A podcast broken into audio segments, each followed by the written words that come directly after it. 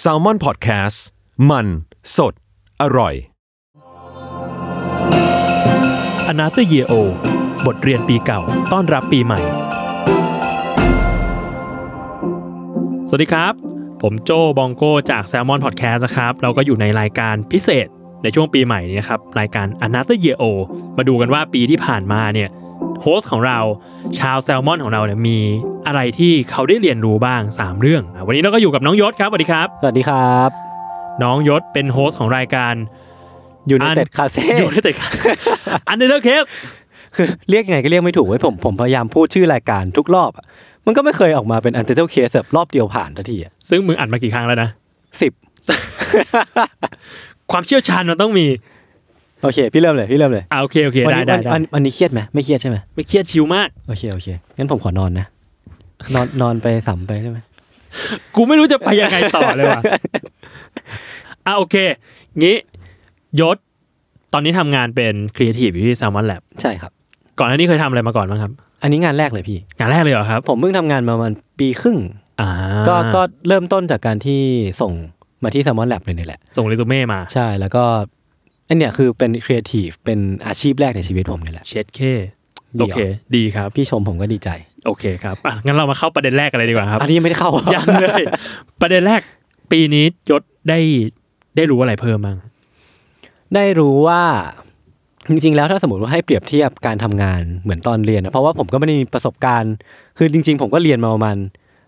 เกือบทั้งชีวิตนะเนาะ อ่า ก็เลยจะลองเปรียบเทียบการทำงานให้เหมือนการเรียนแล้วกัน อ่า ก็ปีแรกที่ผ่านมามันก็เหมือนเป็นช่วงปีหนึ่งของของการทำงานนะเนาะก็มันก็ได้เรียนรู้ว่าจริง ๆ แล้วอ่ะการทำงานมันไม่ได้ง่ายอย่างที่เราคิด ถ้าเรามองแบบมุมมองคนนอกอ่ะ เราอาจจะคิดว่าทำไมคนที่ทำงานเขาไม่ทำอย่างนี้ ไม่ทำอย่างงู้น แต่จริงๆแล้วพอเรามาอยู่ในระบบของการทำงานเสร็จปุ๊บ มันจะต้องมีพาร์ทที่เราต้องใช้จิตวิทยาในการพูดคุยกับคนอื่นบ้าง หรือว่ามันไม่ใช่ว่าเราพึ่งพาตัวเองได้คนเดียวอะไรอย่างเงี้ยครับ อืม คือสิ่งที่ถ้าสมมุติว่าอยากกลับไปเรียนอะไรบางอย่างในมหาลัยก็คือเรื่องของการทำงานร่วมกับคนอื่นเนี่ยแหละ อ่า น่าจะ ปกติไม่เคยทำงานกลุ่มเหรอยศ จริงๆผมมาเป็นคนอินโทรเวิร์ตมากเลยนะ อ่า คือผมไม่ค่อยชอบทำงานกับคนอื่นไว้ยพี่ อ่า แบบจะรู้สึกว่า แล้วรู้ เ รู้แบบว่าคนอื่นก็ไม่ชอบทำงานกับยศ ราอันนี้ผมเพิ่งรู้ตอนนี้แหละ เพิ่งรู้เมื่อกี้นี้เลย ล้อเล่นล้อเล่น ต่อต่อ ไม่ตัดนะ ผมจะเอาไปเป็นหลักฐานผมจะฟ้องผมฟ้องนะ ก็คือพอเรารู้ตัวว่าเราเป็นอินโทรเวิร์ตอ่ะผมก็เลยหลีกเลี่ยงการที่จะทำงานกลุ่ม มาถ้าถ้าสมมุติว่าหลีกเลี่ยงได้เนาะแต่จริงๆแล้วผมอะรู้ตัวว่าไม่ได้มีปัญหาในการเข้าสังคม แต่แค่ขี้เกียจเฉยๆเว้ย ขี้เกียจเข้าสังคม เออขี้เกียจแบบต้องมานั่งจำว่าคนนู้นชอบอะไร ต้องมานั่งจำรายละเอียดของคนอื่นอะไรเงี้ยครับ อ่าอ่าอ่า แต่ก็คือเป็นคนไม่ค่อยเหงาด้วยแหละเออ อ่า แล้วก็ก็ก็เลยทำงานคนเดียวมาตลอดแล้วมันก็ผ่านมาได้ จนเกือบจบปี อืม สามปีสี่อะไรเงี้ยพี่ อ่า แต่ แต่ว่าตว่าต อ อน น ครับว่าต้องมีกลุ่มเงี้ย ใช่ตอนทีสิทธ์อะก็คือต้องทำทีสิทธ์ทั้งระดับชั้น ก็คือ เชียคนเยอะมาก คือต้องทำหนังสั้นร่วมกัน อ่า แล้วก็ตอนนั้นนะผมก็ได้ไปเป็นโปรดิวเซอร์เหมือนแบบพยายามเป็นเป็นคนที่ต้องรวมทุกแผนกไว้เป็นปึกแผ่นอะไรเงี้ยก็คืออ อ่าฮะ เหมือนได้เรียนรู้จากตอนนั้นอะว่าการทำงานกลุ่มแม่งยากชิบหาย อ่าฮะ แต่ว่ามันก็สนุกนะ เพราะว่ามันสามารถสร้าง possibility ใหม่ๆ ที่เราไม่สามารถทำได้ถ้าเราทำงานคนเดียว อ่าโอเค เหมือนเราสามารถเราเรามีเรามีคนช่วยทำเพิ่มแหละ อ่า ว่าอย่าง ใช่ นั้นเถ ใช่ อะ ใช่ใช่ อ่าแล้วมาพอมาทำงาน ที่ยศบอกว่ามันต่างไปกับต่างจากการอยู่มหาลัยอะคือมันตอนนี้มันเหมือนเป็นเฟรชชี่ของการทำงาน อื เนาะ ม ปี ใช่ แรก ใช่ ของการ ใช่ ทำงาน เออ มันมันเป็นเฟรชชี่ต่างกับตอนเฟรชชี่ในปีหนึ่งในมหาลัยมากไหม ต่างนะ อ่าฮะ คือมันมีเรื่องของความกดดัน คืออา ผมเชื่อว่ามันไม่มีการเติบโตครั้งไหน ยากเท่ากับการที่เราเติบโตเข้าสู่วัยทำงานครั้งแรกอยู่แล้วแหละ อ่า คือมันมันเปลี่ยนไปทั้งหมดเลยความกดดันความคาดหวังจากคนรอบข้าง อืม แล้วก็ทั้งจากตัวเราเองด้วยแหละ จริง ๆ แล้วผมอะเป็นคนมาตรฐานสูงประมาณหนึงแบบว่าชอบกดดันตัวเองให้พยายามทำทุกอย่างให้ดีที่สุดอะ ซึ่งกูก็สังเกตได้นะ จากจากการทำรายการอันเดอร์เคสนี่ยแหละ ก็คือแบบดื้ออะแต่จริง อ่า ๆจริงๆแล้วอะไอ้ไอ้ความสามารถอะมันค่อยๆเก็บไปได้ แต่แค่ว่าความตั้งใจเนี้ยแบบไอ้ยเหี้ยกูอยากทำให้ดีที่สุดอะก็จะลองทำไปก่อน แต่ระหว่างทางก็จะรู้ว่า เออ กูยังเวลไม่ถึงว่ะ อ่า ก็ ให้อภัยตัวเองได้ า ก็คือไม่ได้กดดัน เอ้ย ตัวเอง ดีนะแบบนี้ อืม ไม่ได้กดดันตัวเองมากจนเกินไป แต่ก็อยากได้งานที่มันแบบเฮ้ยดีว่ะแตกต่างว่ะ เออ พุชลิมิตของเราออกไป ถ้าทำได้ก็ดีเป็นผล อ่า ดีกับตัวเราเอง แต่ว่าด้วยความที่ผมก็เป็นคนขี้เกรงใจด้วยแหละ ก็จะ อ่า แบบพยายามทำให้ทุกก้าวที่ผมก้าวไปอะไม่ลำบากคนอื่นไม่เป็นเป็นภาระคนอื่นอะไรเงี้ย อ่า ก็จะเป็นสิ่งที่คอนเซิร์นหลักๆ ต้นๆเลย อืมแล้วพอมาทำงานกับคนในในในวัยทำงานแล้วอะ อือหือ เออที่จากที่ตอนแรกบอกเป็น introvert เคยทำงานเยอะสุดก็คือทำงานกลุ่มที่สี่กับเพื่อน อืม พอต้องมาทำงานที่ต้องเจอคนต้องโคกับคนในแผนก อืม โคกับคนนอกแผนก โคกับคนอื่นไปเลย ที่แบบไม่ได้เป็นพวกเดียวกันกับเราด้วยซ้ำอะไร อื เงี้ย ม เออ มันได้เรียนรู้อะไรตรงนั้นบ้าง เรียนรู้เยอะเลยพี่คือคือครีเอทีฟอะมันต้องคุยกับคนเยอะมาก แล้วเราต้องเข้าใจเข้าอกเข้าใจคนอื่นให้มากขึ้นอะไรเงี้ยครับ อ่ะ ก็คือมันจะบีบด้วยความที่เป็นอาชีพเราอาชีพครีเอทีฟจะบีบบังคับให้เราต้องไปคุยกับคนอื่นเอง จากตรงนั้นก็ทำให้เราเรียนรู้ได้ว่า เป็นตัวของตัวเองอะสำคัญที่สุดแล้วแหละ อืม แต่แค่ว่าถ้าสมมติว่าการเป็นตัวของตัวเอง จนเกินไป จนไป อืม รบกวนคนอื่น จนไปทำให้คนอื่นต้องเปลี่ยนความเป็นตัวเขาอะ อืม อันเนี้ยเริ่มไม่ดีแล้ว ฉะนั้นมันก็ต้องมีความยับยั้งชั่งใจแหละ ต้องมีสติอะว่า เอ้ยเราเรากำลังเอนจอยกับโปรเซสนี้ แต่ว่าคนอื่นเริ่มไม่เอนจอยแล้วหรือเปล่า เราก็ต้องพยายามถอยตัวเองลงมา อยู่ในลิมิตที่ตัวเองรับได้เราได้ไม่ไปเสียไม่เสียความเป็นตัวเองไปอะไรเงี้ยครับ อืม อืม อืม โอเคนั่นก็อันนั้นก็คือประเด็นแรกที่ที่ยศได้เรียนรู้ในปีนี้ อืมอืม อันทีนี้เรามาที่ประเด็นที่สองมีอะไรที่ยศได้เรียนรู้จากปีที่ผ่านมาไหม ก็เรียนรู้ว่าจริง ๆ แล้วอ่ะ อันนี้ไม่ได้ไม่ได้จะอวยละกันนะ อ่าได้ คือ ได้ คือ ได้ พอพอเหมือนได้มาทำอันเตอร์เคสอะพี่ ก็เลยรู้สึกว่ามันมีความชอบอีกอย่างหนึ่ง จริงๆแล้วผมชอบวาดรูปเนาะผม อ่า ผมวาดรูป เออ เป็นงานอดิเรกอยู่แล้วแหละ ยศวาดรูปมีเพจด้วย อ่ะ ชื่อ จิมมี่ดูเดิลส์ครับผม อัพประมาณเดือนละครั้ง โอ้ยเกิน ปีที่แล้วมีอยู่ 3 งาน ไตรมาสละครั้ง ใช่ ก็คือแบบเป็นงานอดิเรกแบบงานอดิเรกจัดๆเลยอะ เฮ้ยคุณต้องขายตัวเองหน่อย คุณไปวาดรูปประกอบหนังสือเล่มไหนมา โอ้โหให้ขายอย่างนี้ผมผมผมขายตัวเองไม่ค่อยเก่งที่ ขายเลย ก็คือสำนักพิมพ์แซมมอนนี่แหละก็คือญาติๆกันเนี่ยก็อยู่ในชั้นเดียวกันนั่นแหละ อืม แล้วก็มีนักเขียนคนหนึ่งพี่ ครับ นักเขียนคนเนี้ยคือพี่เบนซ์ก็คือพี่ อ่า เบนซ์ธนชาติที่เขียนนิวยอร์กเฟิร์สไทม์ที่ทุกคนรู้จักกันเนี่ยแหละ อ่า เขาออกหนังสือเล่มใหม่พอดีเป็นหนังสือรวมเรื่องสั้น ชื่อว่า You Sadly Smile in Profile Picture อ่ะ โอ้โห ชื่อยากชิบเพย เออ ตอนแรกเขาจะชื่ออะไรนะ Yesterday You อะไรก็ไม่รู้เขาบอกว่า อ๋อ Yesterday เนี่ยมันเป็นคำที่สวยงามมากเลยนะแบบเนี้ย โอเค ก็คือเหมือน ผมเริ่มต้นมาจากการที่พี่กาย ที่ อ่ะ เป็นบอกอของแซมมอนนะครับเขาทักผมมาว่าเอ้ยยศเปิดเพจจิมมี่ดูเดิลอยู่เหรอ อืม เรากำลังหานักวาดภาพประกอบอยู่อะ เชฟ ลองเอาส่งผลงานมาให้ดูหน่อยสิ ก็เนี่ยแหละ อืม เอยเหตุการณ์ที่เขาชักชักแชท Facebook มาเนี่ยแหละ อ่ะ ผมก็เลยส่งงานไปให้เขาดูแล้วก็ คุยกันไปคุยกันมาก็ได้เริ่มทำงานโปรเจกต์เนี้ย อ่า ซึ่งมันก็ใช้ระยะเวลาประมาณ 2 เดือน กว่า อ่ะ จะเสร็จ เพราะมันวาดรูปประมาณโหยี่สิบห้ารูปแล้วก็ปกด้วยอะไรเงี้ย อ่า แต่ก็เป็นโปรเซสการทำงานที่สนุกมากๆ แล้วก็เป็นประสบการณ์ที่ดี อื ผมรู้สึกว่าเป็นประสบการณ์ที่เกือบดีที่สุดในปีที่ผ่านมาเลยแหละ อ่าโอเคอ่ะนั่นก็นั่นกลับมาที่ประเด็นของเรา อือฮึ ปีปีนี้ได้รู้ได้รู้ความชอบใหม่ ใช่ ๆ จากการที่ทำพอดแคสต์อันเดอร์เทลเคส ใช่ใช่ก็คื มั อน นอก คืออะไรเอ่ย นอกจากที่จะผมจะชอบวาดรูปแล้วอะพอมาทำอันเทอร์เคสอะพบว่ามันมีความชอบอีกอย่างหนึ่งของผมไว้ยพี่คือการชอบในวิทยาศาสตร์อะ อ่า ซึ่งผมผมไม่ค่อยรู้มาก่อนเลยเว้ยว่าตัวเองอ่ะเป็นมีโอกาสที่จะเป็นเนิร์ดวิทยาศาสตร์ได้อะเพราะว่ามันมี เพราะว่าที่ผ่านมาผมเรียนสายวิทย์ด้วยแหละ ตอนมปลายผมเรียนสายวิทย์ อ่า แล้วก็เหมือนพอที่มันต้องต้องอ่านหนังสือไปสอบหรือว่าอ่านฟิสิกส์อ่านเคมีอ่านชีวะทำความเข้าใจมันเพื่อที่จะไปสอบอ่ะ อืม มันมีความกดดันบางอย่างเข้ามา แล้วมันแบบทำให้เนื้อหาที่เราเรียนอ่ะ มันลิมิตอ่ะ อืม ลิมิตแล้วเท่าที่เรื่องเรื่องที่เราจะเอาไปสอบอะมันทำให้ผมรู้สึกว่าไม่ชอบนะตอน วิท นั้ ย์ นนะ วิทย์มันเรียนไม่สนุกแหละ เออ เรียนอะไม่สนุก แต่รู้อ่ะสนุก ใช่ อ่ะ เพราะฉะนั้นไอ้ไอ้เนี่ยเลยอย่างที่พี่โจ้พูดเลย พอเรามาทำงานจริง ๆ แล้วอะไอ้ไอ้ไอ้การที่เราจะไปศึกษาเรื่องวิทยาศาสตร์อะไรพวกเนี้ย อื มันทำให้มันกลายเป็นงานอดิเรกไปเว้ยพี่ อ่า แล้ว คือ การ เรา ที่เรา คือคือกูไม่ได้ เอออ่ อ่านเอาเกรดแล้ว ใช่ พอเราอ่านเพื่อที่จะเอามันแล้วอะแม่งสนุกมากเลยเว้ยพี่ อย่างที่เราได้เรียนรู้ ผมก็ไปอ่านหนังสือของสตีเฟนฮอว์กินไปอ่านพวกเซเปียนอะไรพวกเนี้ย อ่า จริงๆก็ยังไม่ได้ถล่ำลึกมาก อ่า แต่ก็รู้สึกว่า เออเออเป็นเรื่องที่เรา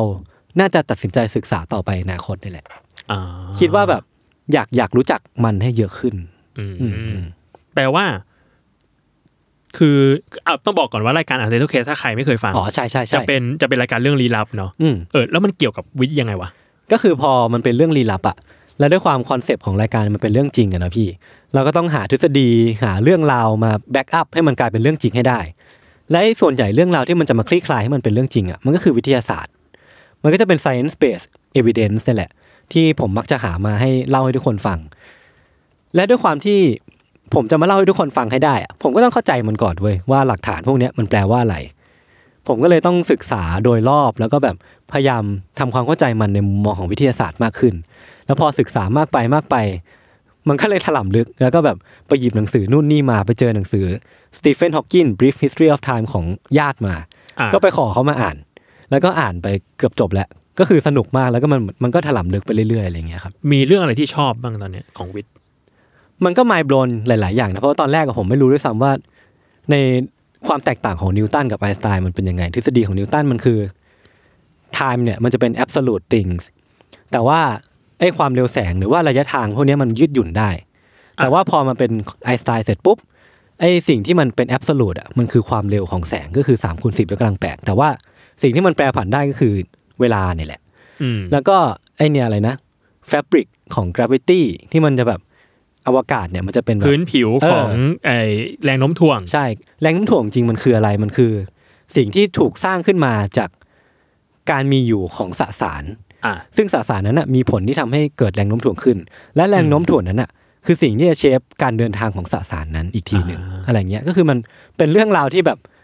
พอยิ่งรู้ยิ่งสนุกแต่จริงๆผมก็ยังไม่ได้เข้าใจพวกมันมากอะเนาะ อ่า แต่ว่าเราเรายังอยากรู้มัน อยากอยาก อยากรู้ อยาก มากขึ้นไปอีก ใช่ใช่ ว่าแบบ ใช่ วิทยาศาสตร์มันเชฟจักรวาลเราเนี่ย อืม เป็นยังไง อืม ซึ่งส่วนมากมันก็เป็นอย่างตอนนี้มีเป็นทฤษฎีอยู่เนาะ ใช่ ซึ่งก็จะมาหักล้างกันเรื่อยๆ แต่ว่ามันก็จะเห็นว่า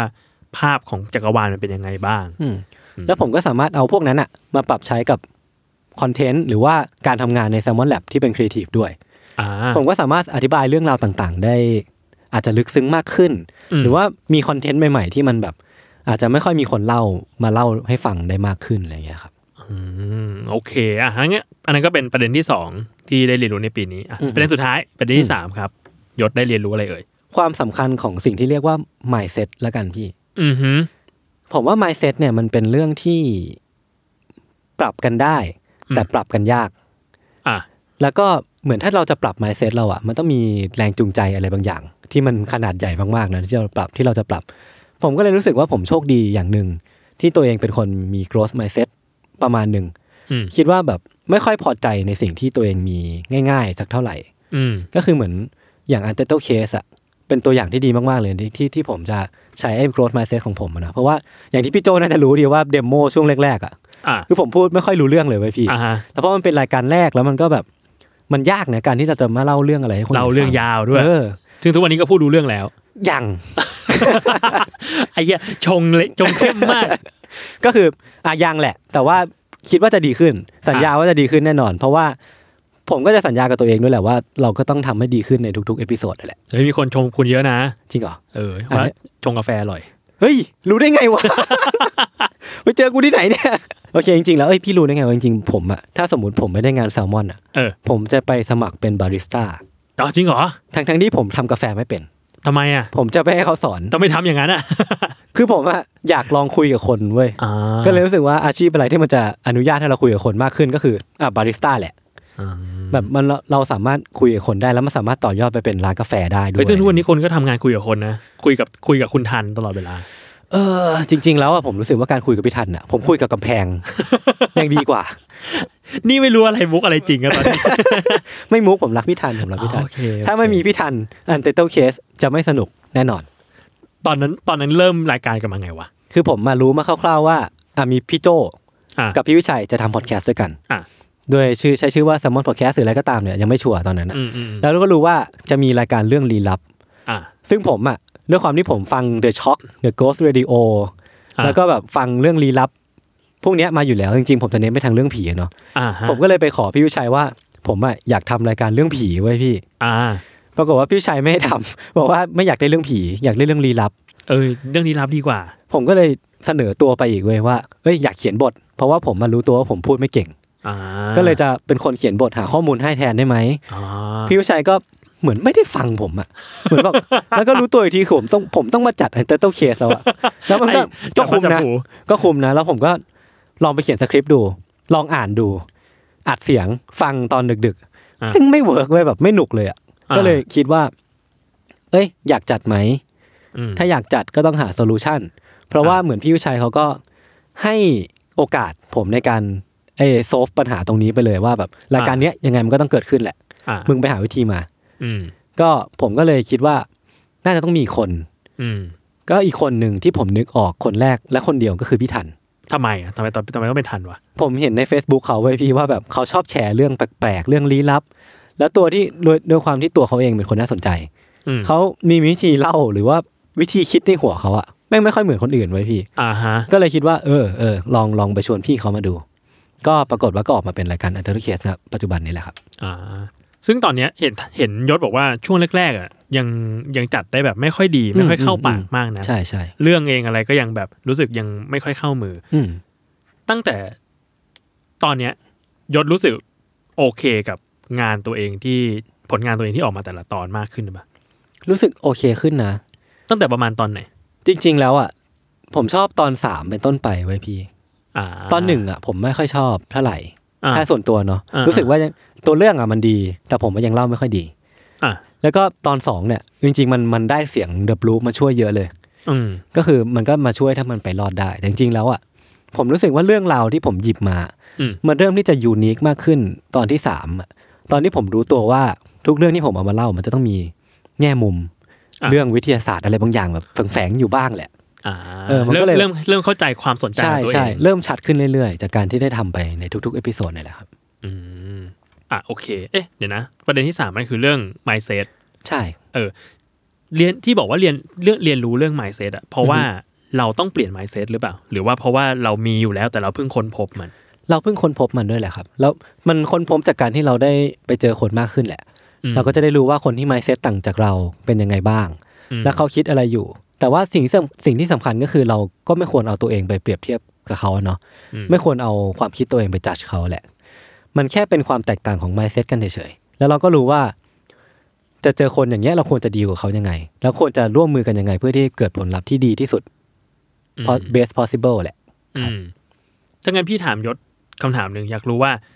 ทั้งปีที่ผ่านมาตั้งแต่ต้นตั้งแต่ต้นปี จนมาถึงสิ้นปี 2019 เนี่ย อือฮึ ยศคิดว่าอะไรในตัวยศที่เปลี่ยนไปเยอะสุด ผมรู้สึกว่าผมกล้าเข้าสังคมมากขึ้น กล้าคุยกับเพื่อนมากขึ้น เปิดใจกับเพื่อนมากขึ้น แล้วก็เหมือนรู้จักตัวเองมากขึ้นเนี่ยแหละ อืม จากการที่ได้ทำงานนะครับเพราะจริง ๆ แล้วงานก็คือภารกิจหลักของการมีชีวิตนะเนาะผม อ่ะ รู้สึกว่าจริง ๆ มันคือชีวิตพาร์ทหลัก ๆ ของมนุษย์นั่นแหละ อืมมันก็ อันนั้น คือ อ่ะมีถ้ามีถ้ามีแบ่งขาก็อ่ะครอบ เออ ครัว เออ งานงานนี่ก็เป็นหนึ่งในนั้นแหละ ใช่ อืม ฉะนั้นงานที่เราเลือกหรือว่างานที่เรา ผมเชื่อว่าทุกคนมีโอกาสเลือกงาน ไม่ว่าจะมากหรือน้อยก็ตาม แต่ว่าเราก็ต้องเอาตัวเองไปอยู่ในสถานที่ หรือว่ามีโอกาสที่เรามีในการเลือกงานที่มันตอบโจทย์ชีวิตเราเนาะเขาเรียกว่าอะไรนะ calling ป่ะแบบงานที่ตอบโจทย์ชีวิตอะ ไม่แน่ใจว่ะ ซึ่งจริงๆแล้วผมก็รู้สึกว่า ผมก็ยังไม่รู้นะว่างานที่ตอบโจทย์ชีวิตของผมคืออะไรกันแน่ แต่ก็แค่รู้สึกว่าเราอะชอบอยู่ใน environment แบบนี้แหละ ที่เพื่อนร่วมงานไม่ต้องแข่งขันกันมาก มีความมีความรักมีความสนุกพูดคุยกันได้เหมือนเพื่อน อืม แต่ว่าในความสนิทกันน่ะ ก็จะมีมี drive ร่วมกันน่ะ อืม มีแรงจูงใจร่วมกันที่จะดีขึ้นไปในทุกๆวัน อันนี้คือคือสภาพแวดล้อมที่ผมชอบมากๆ แล้วก็รู้สึกว่าตัดสินใจถูกที่ได้เข้ามาทำงานที่ซัมมอนเนี่ยแหละ อ่ะงั้นให้ยศฝากผลงานหน่อยครับ ก็จริงๆแล้วก็ยังเป็นแค่ beginner เนาะในในในแง่สายงานนี้ก็ ผมก็เป็น creative อยู่ที่ Salmon Lab Salmon Lab นี่ทำอะไรบ้างก็ทำทั้งคอนเทนต์ลงในเพจของตัวเอง ก็มีทั้งวิดีโอ มีวิดีโอสัมภาษณ์ อืม มีวิดีโอ motion graphic อืม มีซีรีส์ต่างๆ มากมายที่กำลังจะทำอยู่นะตอนนี้เนาะแล้วก็มีคอนเทนต์แบบเขียน อืม สิ่งที่สำคัญของ Summer Lab คือพยายามที่จะ ex- explore format ใหม่ๆ อย่างเช่น เราก็พยายามหาวิธีใหม่ๆ มาเล่าคอนเทนต์ในแง่มุมต่างๆ มากขึ้นอะไรเงี้ยครับ ก็คือจะไม่หยุดนิ่งอยู่ที่การเขียนเล่า อืม ให้ทุกคนฟัง อ่ะ แล้ อัน วก็ นี้ดีมากนะครับ ผมเป็นท็อปแฟนอยู่ เฮ้ยจริงปะเนี่ย กดไลค์กดแชร์ด้วยครับ กดไลค์กดแชร์นะครับ ก็คือแล้ว Summer Lab จริงๆ มันก็มีพาร์ทเอเจนซี่ด้วยแหละ อืม ที่สามารถรับงานลูกค้าได้ด้วย ก็คือทำแคมเปญการตลาดให้เขาได้ นั่นนี่นั่นนี่ อืม ได้ ก็ อ่ะ แล้วก็มีอันเทอร์เคสแล้วก็มีเพจจิมมี่ตูเดลซึ่งซึ่งมีงานไปแค่ไม่กี่งาน แล้วก็ ใคร มี ใครชอบสไตล์ของยศก็สามารถไปติดตามได้ตามช่องทางเหล่านี้ ใช่ค แซ รับ ลมอนแลบจิมมี่สตูดิโอ อ่าแล้วก็ ก็รายการอ่านแต่เทลเค โอ ส เค ใช่ครบ โอเค หมด ครับ มีแค่นี้แหละครับ ทั้ง ครับ ชีวิต ผ ผม ม โอเคค จ รับ ริงๆแล้วผมผมรักหมามากผมมีหมาสามตัวที่บ้าน ชื่ออะไรบ้าง ชื่อแลลี่ พังพร แล้วก็ฮาจิ รักตัวไหนสุด รักแม่สุด เอาแม่ไปเปรียบกับหมา จริง ๆ ก็รักทุกตัวเท่ากันครับ โอเคโอ เคเอาวัน กู นี้ พูด ก็ ถึงหมาทำไมวะ เนี่ยไอ้เหี้ยังไม่งโคนแรนดอมเลย วันนี้ก็ขอขอบคุณน้องโยศบ้านนะครับ ที่มาพูดคุยกับเราในรายการ a n a t h e r Yeo ครับ ก็ ผม สามารถไปติดตามเอ่อสิ่งที่แต่ละคนได้เรียนรู้ในปีที่ผ่านมาของชาว Salmon Podcast แล้วก็ชาว Salmon ต่างๆเนี่ยได้ในรายการเทปอื่นๆ ซึ่งเราปล่อยพร้อมกันวันเดียวไปฟังกันได้ครับ ผมรอฟังของ 20 พี่ทันเลยครับ รอฟังเลยใช่ไหมครับ ใช่ครับ เดี๋ยวผมขอสัมภาษณ์ด้วยได้ไหม คุณรักเขานะเนี่ย เกลียด โอเคโอเค ขอบคุณมากครับน้องยศ ครับสวัสดีครับ สวัสดีครับ